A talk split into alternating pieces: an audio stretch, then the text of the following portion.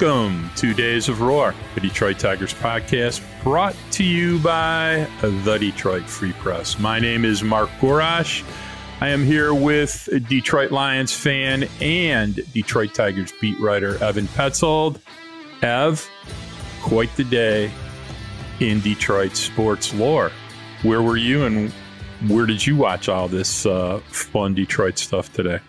Yeah, it's pretty awesome. I watched the game at my in-laws, so got a chance to hang out with Savannah's parents, and we had a bunch of appetizers out there that we made and, and cooked up, and we ate a lot of food, and then obviously watched some really good football too. It's cool because I get to really live through other people, right? I get to live through my dad a little bit. He's been around a lot longer than I have been, and he's seen a lot more Lions losing seasons than I have.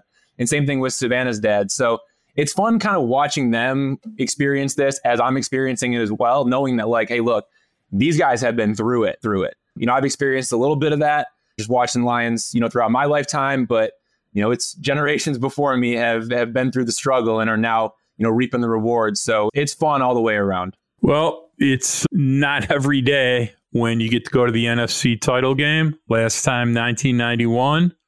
I think this is a much better team than last time. Let's hope they fare a lot better than they did when they went to Washington. I'm not sure they allowed them on the plane after that game but excited to see what happens next week. Think they got a great shot at going to the Super Bowl. I'm not even sure I've ever uttered those words in my 60 plus years of watching Lions football. We have Dan Kaplan to discuss the Bally Sports Amazon deal and explain to everybody how they're going to be able to watch games this summer. And then we have my baseball brothers coming on later from Tiger Minor League Report. We're going to go to Dan right now.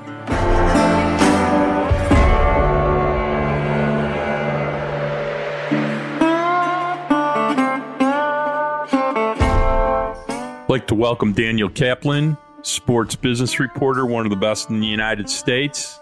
21 years at Sports Business Journal a stint at The Athletic, currently writes for Awful Announcing in his own Substack. Had a busy week, Daniel, I'm sure, with the partnership between uh, Diamond Sports and Amazon. How you doing today? I'm good. I'm good. I'm also going to the Super Bowl on behalf of Front Office Sports, so that's another thing I've got coming up. It's, it's look. Hopefully, you'll see the Lions there. Never know. well, I'll probably maybe I'll see you there if that's the case. we'll see about that. So, hey, Daniel, Diamond Sports Group, which operates Bally Sports Detroit, home of the Detroit Tigers, Detroit Red Wings, and the Detroit Pistons on Bally Sports Detroit, along with other regional sports networks across the three leagues, has announced this partnership with Amazon. The partnership with Amazon investing 115 million will put local games on Prime Video and allow Diamond Sports Group to escape bankruptcy. What what does all this mean, right? I mean, first and foremost, like how surprising was this announcement? What does it mean for local fans in this area and how they're going to be able to watch the Tigers, the Red Wings, and the Pistons moving forward? Well, it was very surprising uh, to take the listeners back. Diamond declared bankruptcy in March of 2023. It was a victim of cord cutting. The number of subscribers it was able to get fees from through the cable system had dropped dramatically. And they had tried for years to get the streaming rights from Major League Baseball and they had year to year deals with the NBA and NHL for those teams. But they finally hit a financial wall and declared bankruptcy. And as the bankruptcy moved along, it became quite apparent that there was no, that they were going to just try to exit bankruptcy with a one year deal with NBA, NHL, and Major League Baseball and close up shop after 2024. And so there was a court hearing last week that was coming up, and at the court, and suddenly at the court hearing, Diamond pulled out a rabbit out of its hat. They had this Amazon deal. Amazon was investing money. The, cre- the majority of the creditors were on board to reorganize. And I mean, as, as you mentioned, games would appear on, will, will appear on prime, prime video channels. So that's that that that was a complete U-turn of 180, and it was it was a big surprise. So, you know, essentially, if you are in the Bally Sports viewing area, pretty much for 2024, nothing's going to change. If you want to stream, this is something that's going to affect Tiger, you know, affect people that like to watch Tigers that are outside the Bally Sports Detroit market. So essentially, the Tigers are continuing their partnership with Bally Sports Detroit, which Diamond owned. they agreed to an extension back in 2021. Do we have any idea how much money the Tigers are going to receive for 2024 and how long the deal is going to be in effect? Well, it will be in effect uh, now as as long as it as long as the terms say will. I, I don't know the, the term of the deal that was agreed to in the extension in 2021. But whereas we thought all these deals were coming to an end at the close of the 2024 season, that apparently is no longer the case. Now, Major League Baseball, which has fought Diamond vociferously during this bankruptcy process, they've reserved judgment on this situation. They're not commenting. Their lawyer at the hearing in which this was announced and the Diamond people and the creditors were celebrating said it may not be time yet to celebrate. It's no secret that Major League Baseball has wanted to create its own local media portal, something the local version of MLB.TV. And that's one of the reasons Diamond and that Major League Baseball have been at loggerheads. We'll see what happens. We'll see if Major League Baseball gives up that dream and Bally's continues to be the regional sports channel of most of the teams here, of these 11 teams. It's still a bit of a mess. So, Daniel, you know, there's an existing deal, or at least in 2023 and prior, Bally Sports Detroit had streaming rights outside of their market for all the Tiger games. So I'm going to assume that those people that have watched the Tiger games streaming them are going to be able to find them on this new Amazon channel and you'll be able to watch what you used to watch on your Bally Sports Detroit app on this new version of you know Amazon's channel for uh, Major League Baseball. The five teams are going to have left. That that's correct. The five teams that have streaming deals with Bally Sports, and there's six six of the ones that run on linear TV don't have streaming rights, but the Tigers are among those five. It appears that they will transition to Amazon Video channels, which is where you can choose to buy a channel, whether it's Max or Showtime or what have you. Among those channels will be now these regional sports networks that Amazon and Bally's have this agreement on. And one of those regional sports channels will be the Detroit one. And there you'll find that your sports teams there. The pricing on that is not determined, but I, I would expect it would be somewhere in the range of $15, $20 a month. For sure. Okay. So, can you walk me through the overall situation in baseball right now? Because, like you had said before, I thought MLB wanted to gain control of the streaming rights for every team in the league and kind of create this entire monopoly. But now it's all over the place. Like some teams don't have contracts. Some teams, like the Tigers, have their streaming rights wrapped up in Diamond. Other teams are a part of Diamond with TV rights, but they don't have the streaming rights wrapped up in Diamond. Other teams, like the Los Angeles Dodgers, Chicago Cubs, New York Yankees, have their own regional sports networks.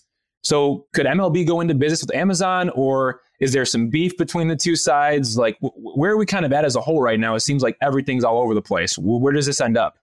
It, it's a poorly kept secret, if you can even call it that, that Diamond and Major League Baseball don't get along. The commissioner of baseball, Rob Manfred, has warred with the heads of Diamond Sports Group and their parent company, Sinclair. It's because they both want the same thing, which is streaming rights to Major League Baseball teams. Major League Baseball has created a local media business unit and this was the unit that got behind the San Diego Padres and Arizona Diamondbacks when they were cast aside by Diamond Sports Group last summer with little notice. And it was it, that was the infrastructure in place to make sure those games stayed on the air. And it's that unit that wants more and more rights. So right now, some of your listeners may be familiar with MLB.TV. These are the out of market rights what MLB wants to do is do the same thing, but for in market rights. So that if you're in Detroit, you go to MLB.TV and you go to the, the local tab and you pick the teams you want to team you want to watch. It's hard to see that being a reality if Bally's is staying in business and wants the streaming rights and has the Amazon platform, which would obviously be very convenient for many fans. But you're right. Even if you go be outside the Bally's universe of, of the 11 baseball teams, that's still what 19, 20 teams that aren't in, in the streaming universe. So some have regional sports channels that they own. Some have other deals. Some right now don't have deals at all, like the Colorado Rockies. So, I mean, Major League Baseball has been historically pretty savvy, uh, you know, from a business standpoint. I mean, you know, you have M- MLB Network, You had the stuff that they sold to Disney before. They've been, you know, pretty forward thinking historically. So I I kind of think that they will have a game plan about how to deal with all of this. Plus, you know, my question is is now that they're transitioning to this at least for the 2024 season, do we have any idea people always complain about they're in a weird location, there's blackouts, there's weird blackouts. Have they discussed at all if blackouts are going to go away, if they're going to maintain themselves in an existing sense like they are from 2023? Have they addressed any of that? Well, Major League Baseball, w- with its local media initiative, that was one of the issues they wanted to address was to get rid of blackouts, which is a plague among out of market baseball fans. Right now, given the emergence of a, legitimate Bally's option post 2024, I don't know if that issue gets solved right away, especially given the, the disharmony between baseball and Bally's. Does that change with Amazon's entrance? Because you know it, it's no secret that in sports, sports teams and leagues want to be in business with Amazon. So does that change if they're interacting with Amazon rather than Bally's? That's a question. We'll, we'll see what happens. But in terms of local blackouts, if the teams had all gone to Major League Baseball, Major League Baseball could could with one one just one swoop get rid of blackouts. But now that doesn't seem to be where it's heading. Okay, let me ask you one question there, and I'm going to pivot completely. I remember back in October of 2018, the Ilitch family, which owns the Tigers and the Red Wings, announced that it was exploring the creation of a new regional sports network. Here's an excerpt from the press release. Quote, the extensive exploratory process will begin immediately and no deadline has been set for completion, end quote. Now that was more than five years ago. I'm curious, Dan, do you think creating a new RSN in the current climate of the RSN business would be a wise financial decision in this market, right? Trying to do something like what we've seen the Dodgers do or the Cubs do or the Yankees do. Could the Tigers maybe try to make that happen under Ilitch Holdings? Is, is that wise at this point, or are we in a spot where maybe that's not a good idea anymore? Well, one of the problems with going out on your own, if you're a Major League Baseball team or a hockey team or an NBA team, is that you're paying yourself your own rights fee right? The rights fees that Bally's and other original sports channels have paid have been the honey for these teams. It's what infuses them, allows them to go out and sign players and, and whatnot. The concern with Bally's going bankrupt was that they were not going to keep up the rights fees. They generally have kept up the rights fees. They are negotiating with a handful of the 11 teams to try to reduce what they pay in 2024. Ilitch probably made a wise decision not to form an RSN in 2018. Bally's bought their RSNs from Disney in 2019, which, by the way, Major League Baseball was losing bidder there. Major League, so they've been fighting for these RSNs since 2019. And of course, cord cutting accelerated. It felt the, the, macro economy of the cable system imploded. So if you're looking to form an RSN today, it would be tough. It would be tough because you don't. If the ecosystem continues to implode, uh, there's just not there's just not enough there's just not enough subscribers to go around. Because cable isn't going to subsidize it anymore like it used to. That's what you're saying. With the advent of streaming and, and the loss of cable viewers to streaming, the cable companies just can't afford to subsidize these channels and these teams the way they used to. It's a classic cable bundle. You have 100 channels and this and there's a fee for each one of them, whether they're watched or not. And so sports has just ridden a wave off of that for the last 20, 30 years. That's come, that's about come to an end. 10 years ago, 11 years ago, the number of uh, cable homes was about 100 million. It's now at about 70 million and, and still declining. You, we all know the stories of kids who are in their teens and 20s and ne- never had never had a cable subscription.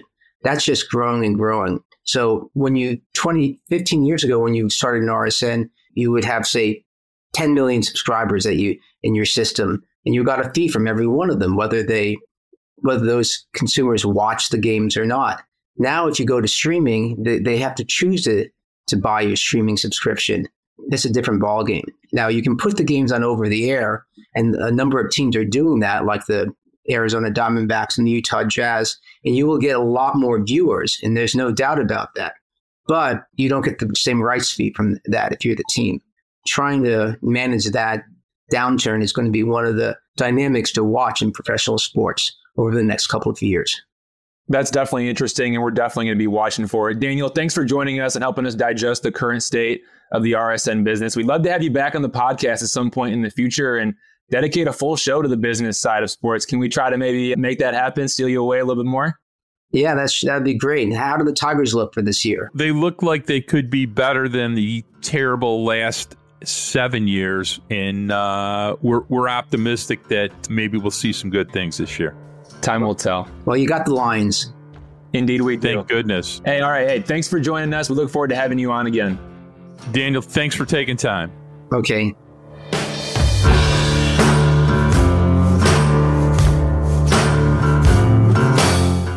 Daniel Kaplan, great job trying to sort out what's going on with Bally Sports Detroit and everybody's capacity to be able to watch Tiger games this year.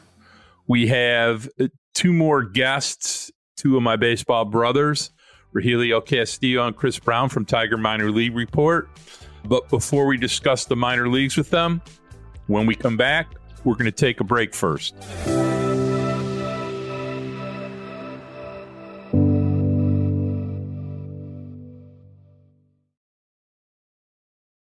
I'd like to welcome uh, two of my favorite baseball guys, guys I go to baseball games with, two of my good buddies, Rogelio Castillo and Chris Brown from Tiger Minor League Report, a place where lots of people love to look at Tiger, Tigers minor leaguers. They just came out with their top 30 list. They have a pod almost every week. My boys, what's up? Hey, fellas. Thanks for having us. Yeah, thanks for having us. This is awesome.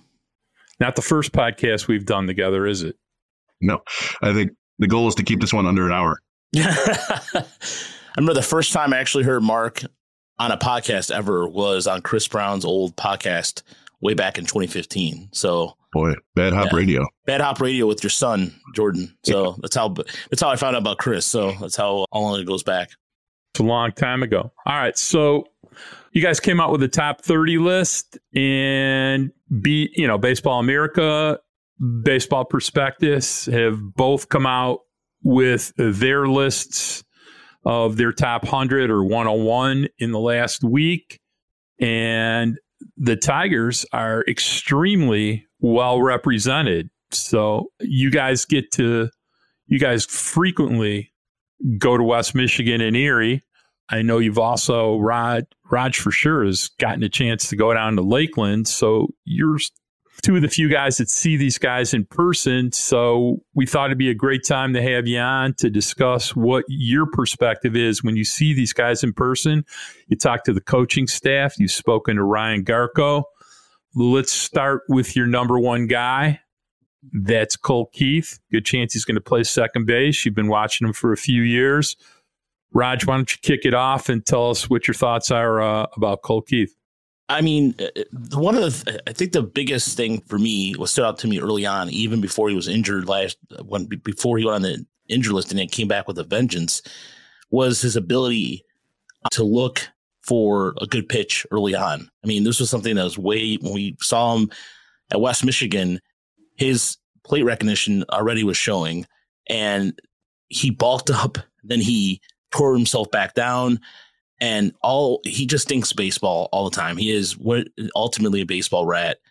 And some of the balls we saw him hit last year, I remember there was a series in Columbus where he went out and got the ball in the traffic and we did a whole sound effect thing to it. And he was above average at every level he was at in terms of exit velocity at Erie, at Toledo. And I think the biggest, t- the, we've had him number one for because of his what he's done at his age.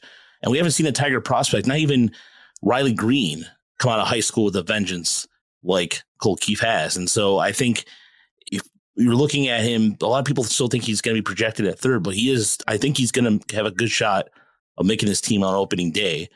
That's how he doesn't. To me, he doesn't have left much. He has nothing left to prove at Toledo whatsoever. Chris, what's your thought? I go back and forth um, between Colt Keith and Riley Greene as, as the two best Tigers hitting prospects I've seen in the last few decades. Uh, it's it's kind of you know, pick your poison there. I, I think Riley Greene actually probably hits the ball slightly harder, more consistently, but Colt Keith strikes out less and is going to hit the ball in the air more often. And with both guys, you just you, you see this kind of advanced approach to the game where they will they will take that early count single to left field if it's going to drive in a run. Or they'll work the count and, and get ahead and, and turn on something inside and, and try to launch. And it's just really impressive to see, as Raj said, you know, Colt Keith just keeps hitting and hitting, and, he keeps doing it at every level. And he'll have a, a, little bit of a lull when he starts, and then he takes off. And uh, yeah, he, he's you know I, I imagine that big league pitching is going to eat him up a little bit in the first couple months of the season, but it would be kind of surprising to me if he's not one of the five best hitters on the team by September. Hands down, no question about it. I agree with you, Chris. And just to chime in on this as well, like some inside info for you guys. Like I've talked to Colt Keith recently. Here's a teaser for an upcoming story. He says he's ready for his MLB debut probably no surprise, but like, look, when he told me that, I got the sense, look, this is a kid who says, I do not want to go back to AAA Toledo. I have no reason to be there. That's the way that he talks about being ready for his big league debut. I expect him to win the second base job. I give him a 95% chance of winning it. One, he's really damn good. Two, he's confident and ready. And three, there's the prospect promotion incentive, right? The Tigers can get a draft pick if he wins AL Rookie of the Year. One of the rules is that he's going to have to, you know, get a full year of service time in the process of winning Rookie of the Year for the Tigers to get that draft pick. One year of service time. So basically, that means he's either going to break camp with the team or be called up, you know, before that two week period. At that point, just put him on the opening day roster, right? Like that's pretty obvious. And, you know, you're going to want to get him as many at bats as possible if you want to cash in for a draft pick. But yeah, look, the guy crushes everything 90.4 mile per hour exit velocity. We talked about the approach, right? 10.4% walk rate, only a 21% strikeout rate got a great contact rate, makes contact in the zone as well. All around, like there's no complaints about Colt Keith whatsoever. This is a guy who does damage and he hits for average too. The only thing that I would say that I'm very interested to see is like once he gets to the big league level, how does he handle changeups and splitters?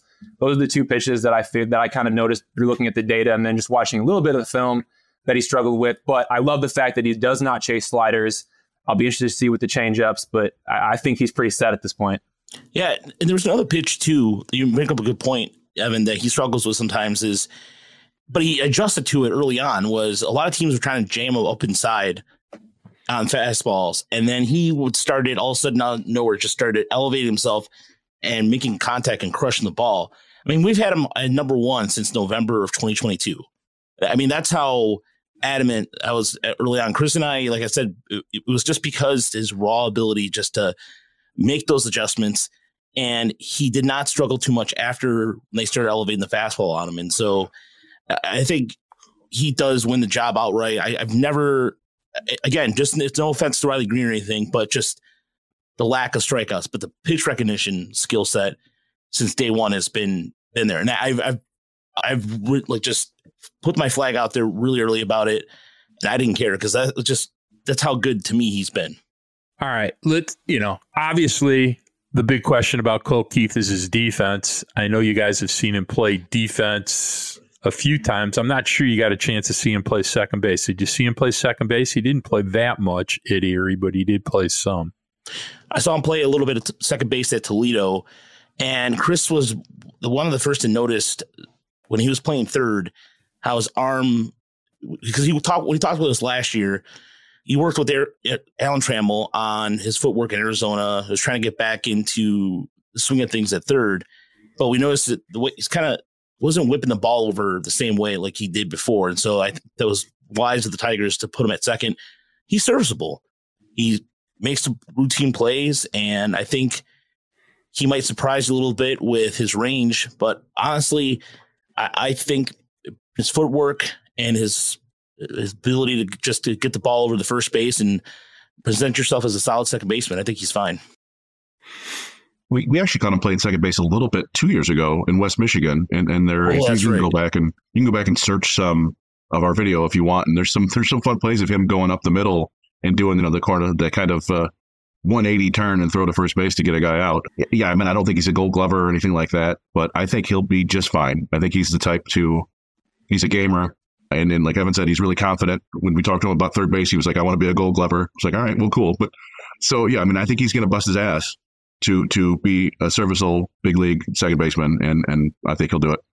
to remind everybody, if you ever want to see highlights about any of the players in the Tigers farm system that we're going to discuss, and probably quite a few we're not going to discuss, just go to Tigers Minor League Report on YouTube, and there's just more, more video on players than you could possibly have time to watch almost. So if you want to get a good look at all kinds of things, Colt Keith, good place to go do it. Let's talk a little bit about the number two player on your list and some speculation that he'll spend some time in the major leagues this year.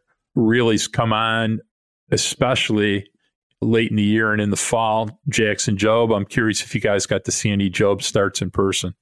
So Chris and I went for his first start back at West Michigan this year. And we had a holy, you know what moment when we both were looking at what he was able to do right away. And there was a, even when this was against the Fort Wayne Tin Caps, the contact he did allow was just stuff that guys were able to turn on relatively quickly. But Jobe after that, was just, it was just a different night and day. He wasn't nibbling, he was attacking. And then just seeing the spin rate, we had pictures of uh, the spin rate from our gun going, it was just 3,000, 3,000. And just, but with consistency. And, and then he was able to do things with his fastball shape, looked a lot different than it did the previous year. He wasn't just, he, it just seemed like he had a better plan of attack. And that carried all the way till we watched his first start in Erie and against a really good Richmond team, no less. He went out there and we thought that maybe perhaps he would be on the postseason roster for the Sea Wolves because he was that good. I mean, he he looked like a natural out there. And I, I think that the biggest difference is what he's been able to do with his pitch, his pitch shape wise and his command. His command is night and day compared to what we saw the year before. He added a change too that's really changed the entire focus of his arsenal. So it's it's an exciting thing to see. Chris, Chris, what, what's your thoughts? Yeah, I, I was just gonna say it's uh, upper echelon big league stuff. This is like the pure stuff is like Zack Wheeler, Gerrit Cole, like like holy crap stuff. It's yeah, he added the cutter, like you said, that gives him a fourth distinct pitch in terms of velocity and movement. And the changeup, we saw flashes of the changeup in 22, and the changeup just jumped up at least one grade last year. It was an outstanding pitch for him down the stretch. He's got the crazy slider. The fastball is 96 to 98. Uh, it's, it's just crazy stuff. You, you just got to get him to the big leagues and get him healthy. That's the big question mark for me. Is is he threw a total of 80 innings last year between the minors and the AFL, 20 starts. I can't imagine they're going to bring him more than 120 this year. So you're, you're how are you going to figure that out? You're going to give him 30 in Erie, 30 in Toledo, 60 in Detroit. You know, would that be best for the Tigers for, to have him go through his growing pains if they're trying to make a run for the division? I don't know, but I think that they're they're probably going to want him in the opening day rotation in 2025. So that might be the goal this year is to figure out how to get him ready for that. I completely agree with you, Chris, on, on that, right? 2025 has got to be the target date. And if he gets up sooner, maybe he does, maybe he doesn't. Who really knows how that's all going to play out? The Tigers also, they might not need him. They do have a surplus of starting pitchers if you look up and down their list. We're going to talk about some of them in a little bit, I'm sure. But like, there's so many guys that can pitch. They went out and they got a Jack Flaherty and they went out and they got a Kenta Maeda. They have Casey Mize coming back. We'll see how all that stuff holds up. But I think for now, I'm excited to see how he develops with more time in Erie and then hopefully getting that bump to Toledo as well. But and Chris, you mentioned it, the fastball and and you know Raj too, right? The fastball shape is way different. In 2022, this guy was throwing the fastball at like 94, 95 with like 16, 17 inches of vert, and then obviously the in zone whiff rate was about 17%. Now he's sitting, you know, 97 with you know around 18 inches of, of vert, and then you know the in zone whiff rate has gone way up. It's gone up from you know 17% to now about 26%. That's an insane difference for a guy to be able to miss some bats in the zone. And sure, command plays a part in that. So yeah, sure, maybe I'm a little bit worried about the fastball getting hit in the zone at the highest level once he gets up to the big leagues. But if he can throw that cutter in the zone and he figures out the right, you know, mix for how often to use that pitch, and then he's able to tunnel it with the changeup down, like I do think that there are a lot of things that are going to get hitters off the fastball and allow the fastball to be a little bit more successful. But that jump that the fastball took, I think, is is pretty impressive. And that's, I mean, I, we hope to me, it's just similar to what we see with Ty Madden, which we'll get to too. He against lefties, night and day difference from last year. And that's because of able to use that fastball break. Because I thought that last year guys were able to still pull their hands in and hit hit hit them pretty hard on the left side, but night and day difference. All right. Well, that's two pretty exciting young players that both could make a huge impact to the team this year. Don't know how much you guys got a chance to see Clark or McGonigle this year. Obviously, most of their playing time came, you know, in the GCL in Lakeland in 107 degree heat.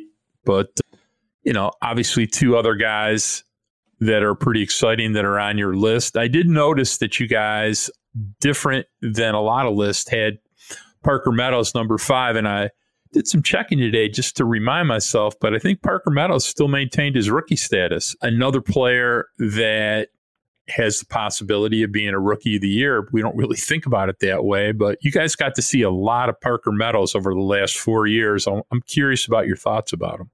I think Parker Meadows might be one of the better defensive outfielders in all the the Tigers organization because he, he's like a gazelle out there. I mean, when he left West Michigan to go to Erie last year, there was a significant difference drop off in the defense. And when it's the same thing, like he covers so much ground, he's so fast, but the working with his coach the offseason, picking up where his foot, just doing the little footwork thing, able to generate versus when we first saw him in 2019. He was one of our first interviews, and he was we, when Chris asked him about bunting to get on it's a different player altogether.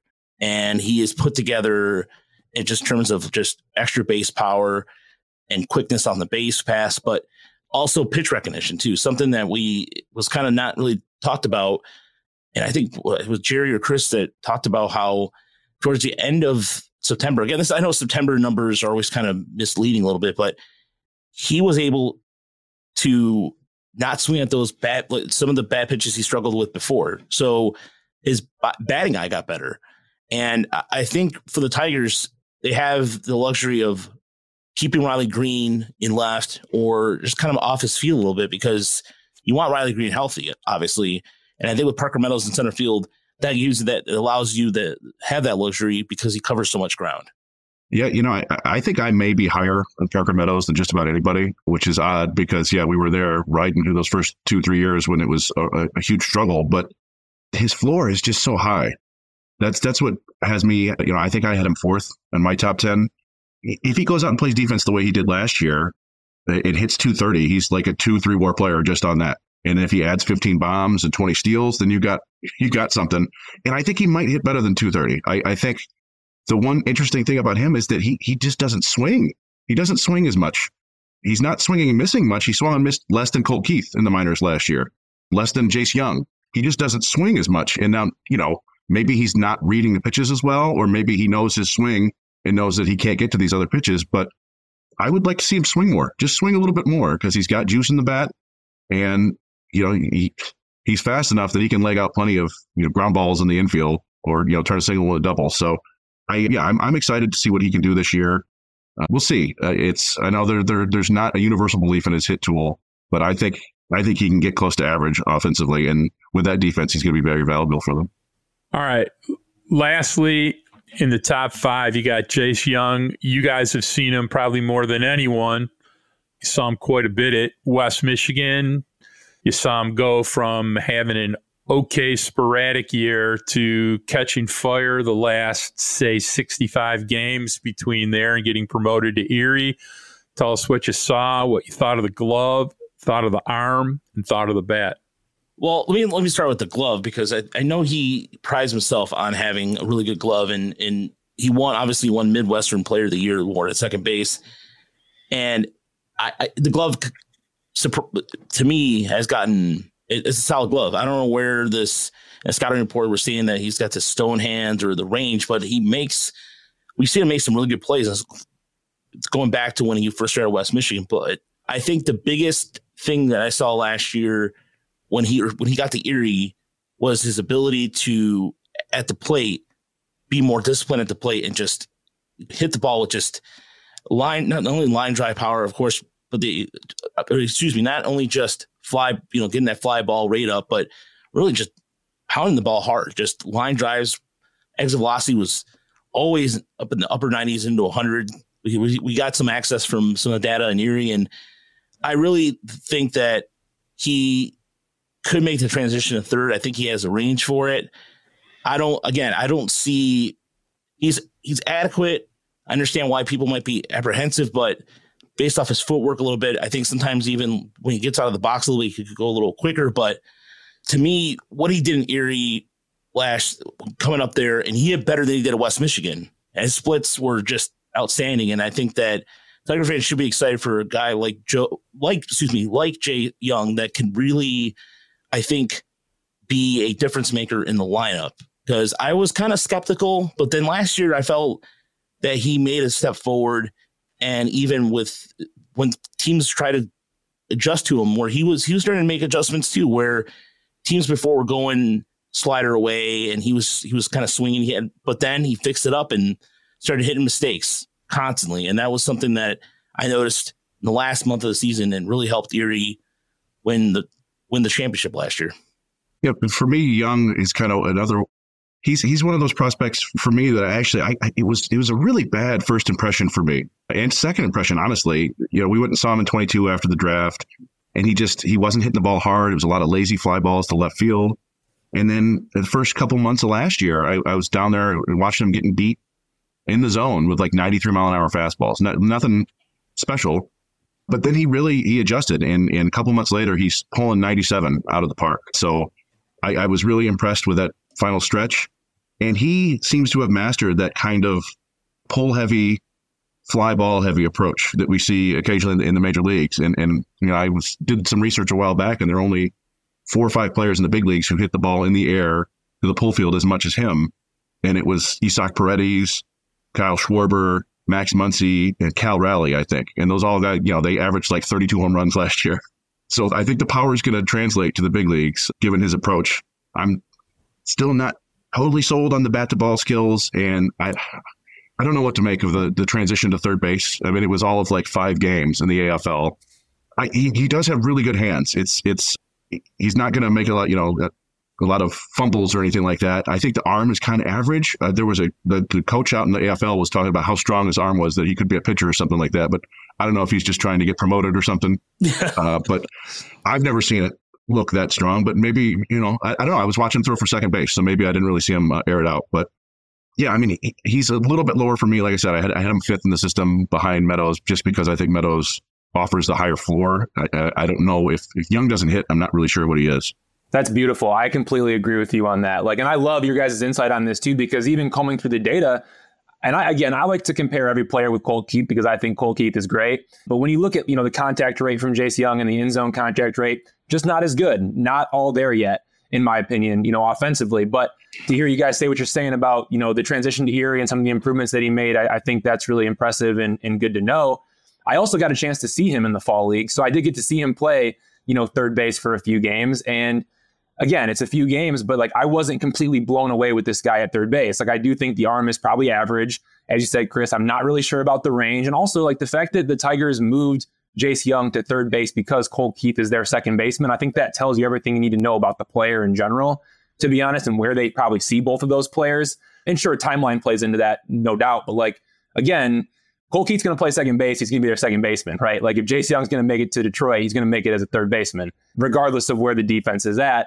And that's a problem I think the Tigers have up and down the board is I think they have a ton of like first basemen and DHs. Like that's what they have. If you look around their lineup, there's a ton of guys that seem like they'd be great for like corner outfield, pray the ball doesn't get hit to them, DH or first base. And I think Jace Jung kind of falls into that category a little bit if he's not playing second base. That's where I'm at with him. But that but that's just my opinion and kind of where I'm at. I can totally be proven wrong, and, and I hope he proves me wrong. and you know, you Evan, I mean, that's you bring up a good point because you have Bigbie and Malloy who are in the same profile. So you, the Tigers have actually somewhat of a good problem, if depending on how you want to look at it, of those kind of players because other teams could use that if they wanted to per se trade or what have you. But that you know, the, the emergence of Bigbie too is based off some of the bad ball data too again, it, there's so many, so many first base, DH, right fielder types you can carry though. So, all right, let's let's discuss a few players that are beyond the top five. Obviously, one is a huge favorite of my partner Evan Petzold, which is Justin Henry Malloy. I also want to touch on Keider, a couple pitching prospects: Keider Montero, Sawyer Gipson-Long, Wilmer Flores, and Madden. You know, all four of those guys seem to be you know, knocking on the door. And typically teams use 30 pitchers a season. Those four guys have a very good chance, along, I think, with Tyler Mattison, of seeing time in the big leagues this year. So tell us what you know about, you know, some of the pitchers plus Jahan. And, you know, I'd be interested in your perspective about Jahan. You've seen him about as much as anybody. So it was interesting in when when Scott Harris said that back in August that he would see Malloy more often get some time playing the playing in the outfield and ended up playing a lot more third towards the end of the season, which kind of was it, it, was always interesting to me. I think we saw a grade where his arm is 55 and, and but then it's we've seen it firsthand where it kind of reminded me of how Christin Stewart was in the outfield. It, it the arm just doesn't seem to have the same range. And again, he's adequate at third, but he, again, he does a, he does a really good job of pitch recognition, which is something, and the batted ball, bat to ball skills, I think, are great. However, I I worry about his defense because I if you put him on left field, he could be serviceable, but I, I it's just the arm range again. It's one of those things where I've seen it a couple times in Toledo where he can sometimes look like he barely can hit it, barely hit the cutoff man. So I, I don't I don't know what the Tigers have planned in mind for him. As far as the arms go, Sawyer Gipson-Long was to me one of the biggest. The fact is K per nine went up from just under eight to ten in a, just over a year, and he basically took a couple starts off. And when he talked to us about what he was able to do and work on his pitches and, and the, what the Tigers had planned from the beginning of the year, the speed of the evolution of a guy who was really, to be honest, kind of an afterthought after the Michael Fulmer trade, go out there and command the way he did. We saw his second to last start in Toledo where he struck out 12 and he had one hit against Omaha. It was a flare, just a weak flare to left. The command, the ability to go in there to use his, fastball is 92, 93. He's not going to overwhelm you with it, but the fact that he can command his with his cutter and a change. There's a theme going on with the change, by the way among all these pitchers too. And even Brant Hurter, I know you we haven't mentioned him, but the Tigers were able to say, "Hey, this is how we want you to throw a change. We want you to know the pitch with that." And Long ran with it, and he really evolved that pitch. As far as Montero goes, I'm rooting for him because the Tigers have not. We we, we know with like Fernando Rodney, they've had the reliever luck with in terms of international pitchers, but they haven't had an international starting pitcher of note since I mean we're talking I mean we're not talking uh, maybe Felipe Lira I mean I, I, don't know it's been a long long excuse me long time since the Tigers had a starter they've developed international I'm sorry I was Jair Jurrjens but in terms of the Latin American market they just haven't had that success and Montero talking to him and talking to what Garko was saying about they just went and basically translated everything into Spanish and he just uh, adapted like that and his stuff is really good. His slider's really good. I hope he sticks around as a starter. That's just, I think he has the ability to do so. I, I think he has enough stuff there, but it depends really on how the Tigers see him. But I, I see him as a starter, a guy that gets like a fourth or fifth starter type. And I could see him getting a call up at some point. It depends on how Detroit wants to use him. But yeah, I'm, I'm really high on Montero. I also would like to see Montero stay as a starter, but I boy, he intrigues me as a relief option because he's his stuff, pure stuff, is not that far behind Jackson Jobe's. It's his slider is like 2,800 RPMs. He's got a, like a knuckle curve or a curve that's about 3,000. His changeup isn't as good, but the fastball is pretty darn good. And the, the main issue I saw with him is he just he just leaves the ball over the heart of the plate a little too much, and that includes you know sometimes those big sweeping sliders are just hard to locate. And I think he's he's at the point right now where he's just kind of throwing it for strikes as best he can rather than locating it. But yeah, if you could just unleash him for an inning or two, I mean, he might be throwing 100 with a pretty nasty hook. But it is nice to keep as many guys starting as possible, right? Uh, as you said, Mark, you need you need uh, a few dozen every year, and he would be one of the first candidates, I would think, to, to come up. I mean, Gipson-Long, we think is probably going to get pushed out given the signings that they've made, and then you know they added Flores to the 40 man and Montero, so those guys you would think would get a crack. But it's it's it's solid depth to have in the upper minors, all these arms. And, you know, given the, the amount of leaps we saw last year from Gipson-Long and Montero and, and other guys, it wouldn't shock me if uh, Madden or Flores, you know, take take a turn and, and are pushing their way into the big leagues before long. Well, Madden's someone I want to ask both of you guys about I know you guys have seen him more than I have. But real quick on uh, Justin Henry Malloy. Look, yeah, the defense is bad. I like the approach, but the strikeouts concern me. Again, little inside info. George Lombard actually went to Miami and he met up with Andy Ibanez, Akil Baddoo, and Justin Henry Malloy. They all worked on defense. Ibanez being a part of that group, that was actually pretty interesting to me. I'm excited to get down to spring training and ask about that. But you know what? Maybe George Lombard can sprinkle some magic on him and he can become a good outfielder. Who knows? But Ty Madden, tell me about him. Where are you guys at? Is this guy going to be a legit dude for the Tigers, you think?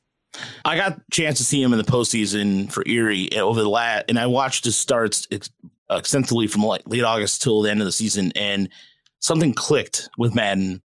I, I know like he had he was very inconsistent early on in the season, and then in July he I mean he twenty he had an ERA of 0.92, came back in August he had like one bad start. We got hit up a little bit, but then after that he was just he was money, and he his biggest struggle was throwing against lefties. And he started getting that, he started executing that very well. And he, if long as he continues to, uh, the biggest problem with him too was his fastball. Because as Chris pointed out, we, we talked about this on the podcast, out of college, a lot of teams pass on because of his fastball. But now he, he's utilized that better as a weapon. And I remember the first start we saw him this year, the first start he up against Gavin Williams, who ended up going to Cleveland and he was dominant. We are like, wow, this is a new Ty Madden. But the issue was still there until the middle of the season. And I think, especially against teams like Richmond and Binghamton, when it when the big game calls, that kind of like I don't use that cliche, but he really put it in another gear this year. He was a lot more efficient too. He didn't have these long outings where he had these long innings where he just he was kind of just wanted to finish him with a certain pitch He couldn't do it. This year, he just he was a lot more efficient with his ability, with his command. I think Madden took a big step forward last year from being a guy who, who at one point we even admitted that we would consider them reliever to a, a potential starter, and I, I think it really bodes well. I think Toledo with him and Flores, and hopefully, depends on what they want to do with Englert have probably have one of the better better starting rotations that the Mudhens have had in a long time. Yeah, it's hard not to like his arm. As, as a guy who you know he can sit in the mid 90s, get to the upper 90s. He's got all the pitches. He's got a starter's build, but he rides the nail on the head. He, he, the struggles against lefties have been his main issue. It's I think his OPS against lefties is, is close to 300 points higher than righties. He's got a cutter. He's got a changeup. He's got a, a slider that'll flash above average at times. It's just a matter of finding something that he can consistently use to attack lefties. And I don't know. I the one thing that concerns me about last year is is that walk rate crept up a little bit. It was you know he got plenty of strikeouts, but the walk rate crept up over ten percent, which is borderline reliever territory, generally speaking. And again, like he's got the build build and arsenal of the starter, but he's another guy that I was you know I'd be intrigued. Would he be like a Kyle Funkhouser level reliever? Could he could he be something more than that? You know, Funkhouser had that great sinker, and that's not really what, what Man's known for. But I mean, I, I don't I don't mean to like throw all these guys in the bullpen immediately. I'm just saying I think it could be a legitimate fallback option for him. You know, it's funny you mentioned Kyle Funkhouser because I actually looked him up this week and he's still a minor league free agent after his surgery. He did not re-sign with Texas. So I'd be curious if the Tigers would consider re-signing him and letting him throw at Toledo. I'm, he had a shocking degree of success when he was healthy for that year and a half. So might not be a terrible spec for them. All right, let's talk about Brant Hurter, kind of an under the radar prospect. Doesn't have stuff that wows you, throws 90, 91. Has a great slider, looks kind of like Erod's cutter, and a really good change that he mixes off that slider was probably their most dominant pitcher in the playoffs for Erie. You guys have seen him a lot more than we have. What can you tell us about him? Well, I, he led all minor leagues in FIP and last year, and so I, I feel the independent pitching stat that people sometimes overglance. But I know Mark, you and I have discussed his fastball command, fastball shape a little bit, and I see where sometimes where he does kind of tend to overthrow. But I think Hurter did a really good job last year as far as executing, going back. He when he t- got a chance to talk to him, another guy I mentioned this earlier that the Tigers were working with on another pitch just to get him another way to just not just be so fastball slider reliant, or excuse me, change up slider reliant with the occasional fastball. I think he's got some good deception. He's got a good extension on him too. But th- what what pauses me is what you and I dissected uh, in a, in a DM about if he's going to be able to be consistent with his command because also his walk rate kind of crept up last year. He was really good in the playoffs and was able to be clutched on the stretch. And even when they were watching his innings a little bit, but I I really need to see it again at Toledo. If he starts the season at Toledo, can he get that walk rate down just a little bit to because I you know with the way lefties are these days, is he a guy who could be like a Tyler Alexander type? I I don't think so because his stuff seems like it's more like starter, but he has to he really has to get that walk rate down in order to, to adjust. If you could get that adjusted, I think he'll be a difference maker at the next level. Chrissy, you saw him a few times. What'd you think?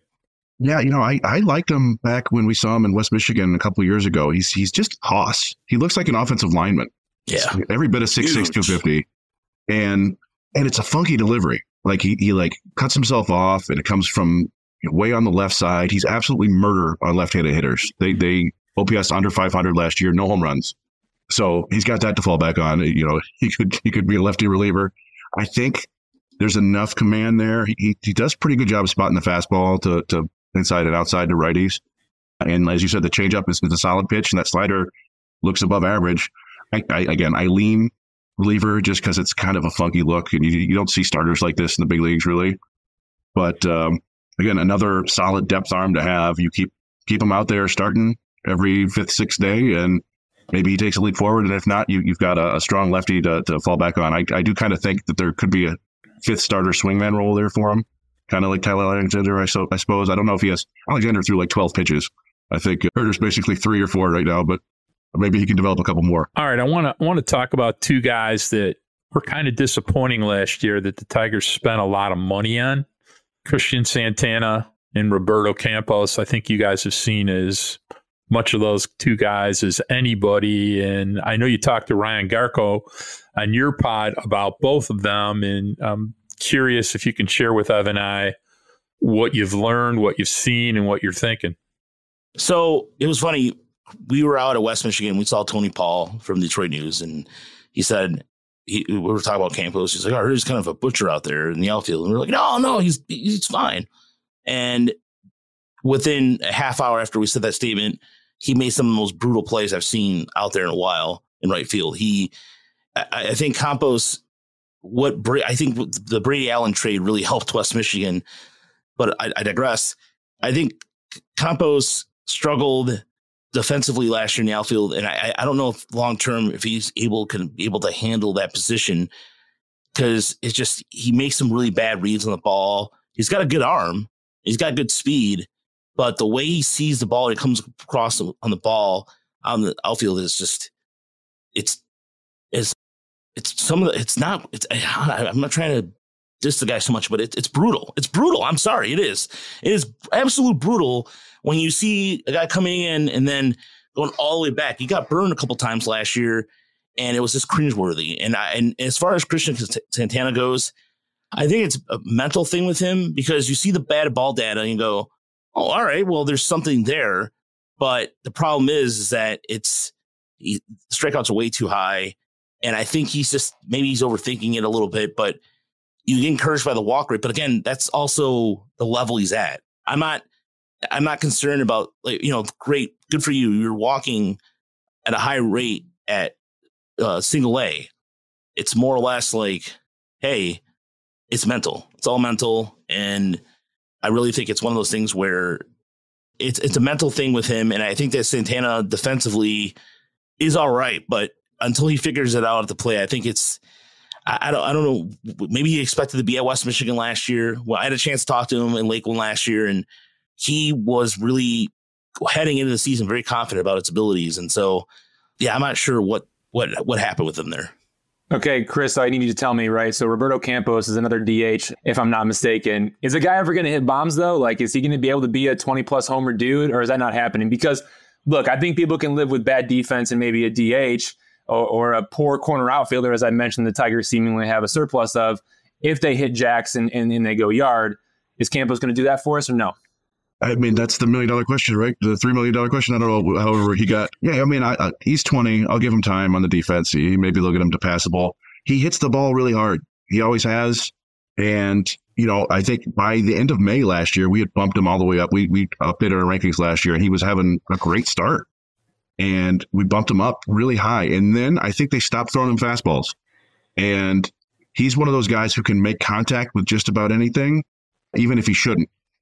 And so I think he really kind of got in his own head, and then the swings and misses started coming up. The the curveballs and the changeups were getting him, but you, you, see him on the right day. And I, I, bring this story up multiple times. Jacob Misiorowski, who's probably the hardest throwing pitcher in the minor leagues, if if not one of you know the top three or four, was pitching against the Whitecaps, and Campos got ahead of him 2-0, and he took a 97, maybe 99 mile an hour fastball from Misiorowski and laced it over the third baseman's head. For that was their first hit of the game. Nobody could touch him.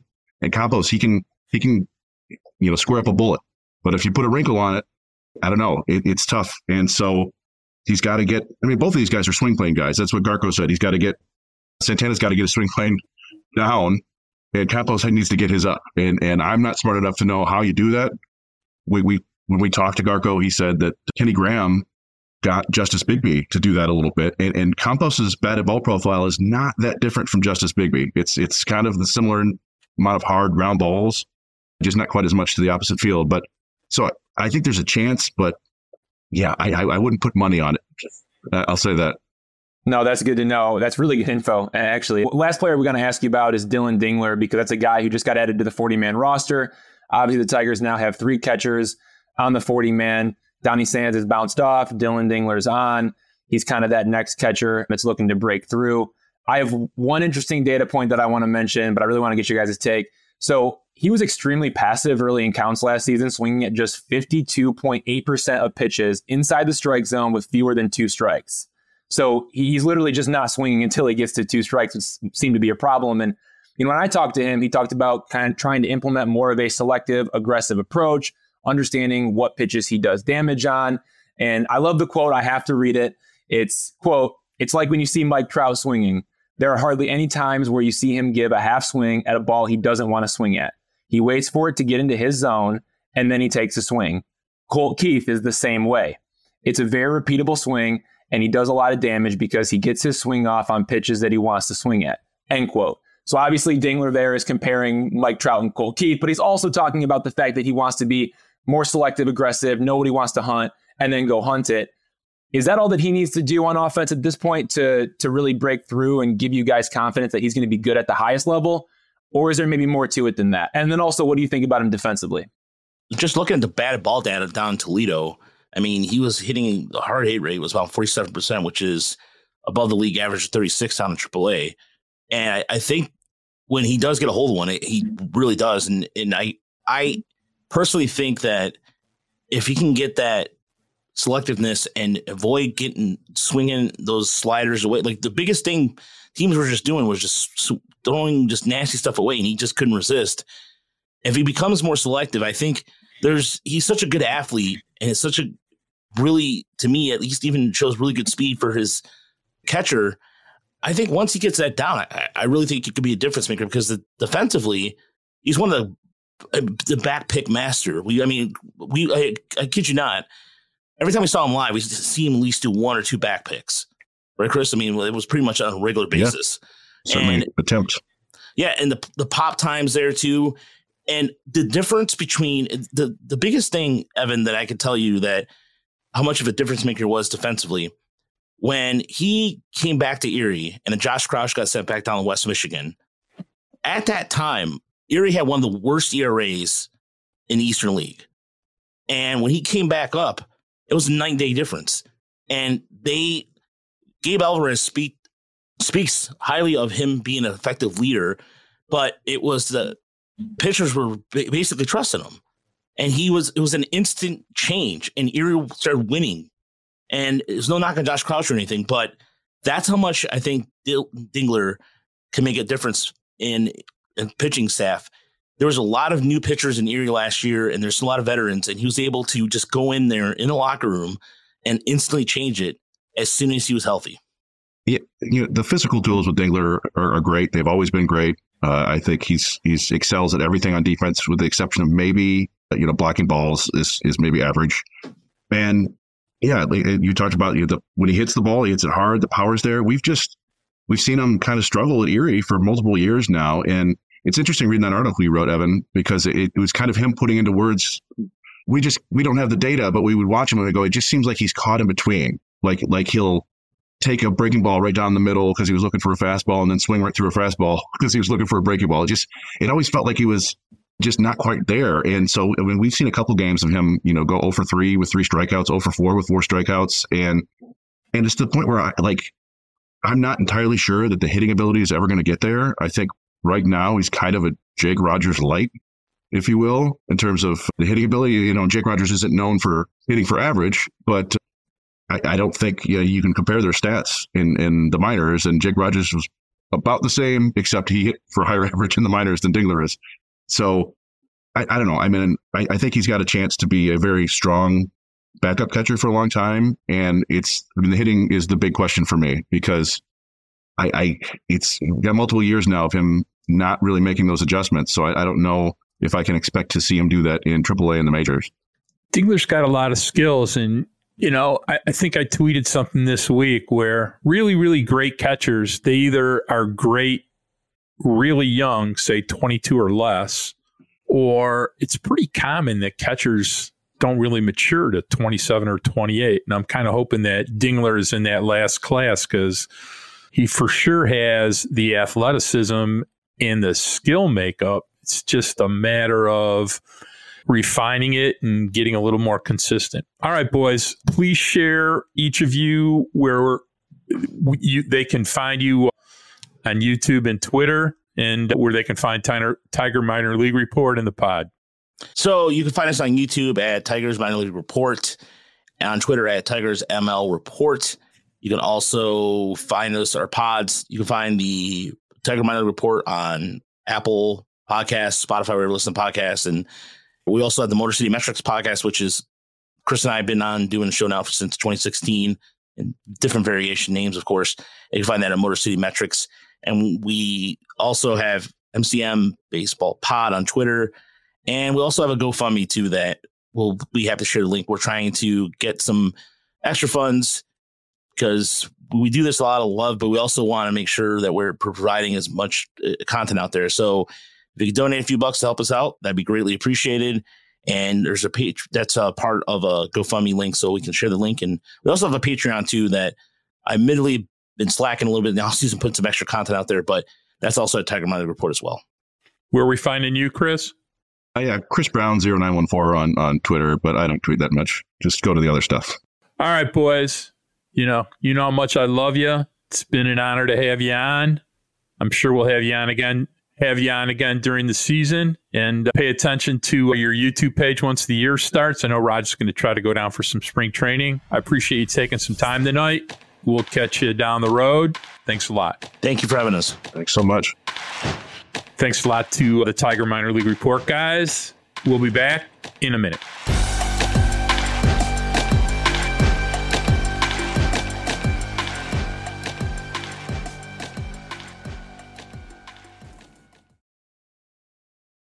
So that was a lot of fun. Covered a lot of players. Hopefully, plugged into quite a few of the Tiger minor leaguers. Didn't even really cover. We're both Baseball America and BP are ranking these players. Jackson Jobe, number two on bo- number two pitcher in all of the prospects lists uh, after Paul Skenes this year. So very well thought of in both lists.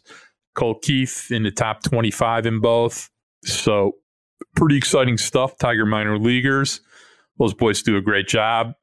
So let's touch uh, real quickly before we get out of here. Casey Mize resolved his arbitration dispute. Uh, you and I got a slight laugh out of that. It really didn't need to go that far, and it was kind of a reflection of maybe some better more diplomatic thinking on both parties' parts to resolve it. Share with me what your thoughts are. I know you have a thought about the option part of it. Yeah, I mean, I don't think the club options getting picked up. That's just my take on it. But basically, the Tigers and Casey Mize avoided arbitration hearing by agreeing to a one year, 830K contract for the 2024 season that includes a club option for the 2025 season. The club option is worth 3.1 million. The question is going to be, hey, look, is Casey Mize even going to be able to, you know, pitch enough innings to get up to 3.1 million in ARB next year? So basically, what happens is the Tigers are going to either a pick up the club option and pay Casey Mize 3.1 million dollars, or they decline the club option. Casey Mize gets a 10K buyout and then he remains arbitration eligible. So he just goes through the arbitration cycle once again. So he's guaranteed to get 840K. But again, the Tigers could pick up the $3.1 million club option. The question is, are they going to do it? I'm not so certain that's going to happen. This is a guy who's, you know, hasn't been healthy and hasn't pitched for the Tigers since April of 2022. He's coming back from elbow surgery and back surgery. And is he even going to be able to get beyond 150 innings? I think is a really fair question to ask. So if he doesn't get up past 150 innings, and if those 150 innings aren't like elite, elite dominant, I don't know if he's even going to get, you know, 3.1 million, you know, through the ARB process anyway.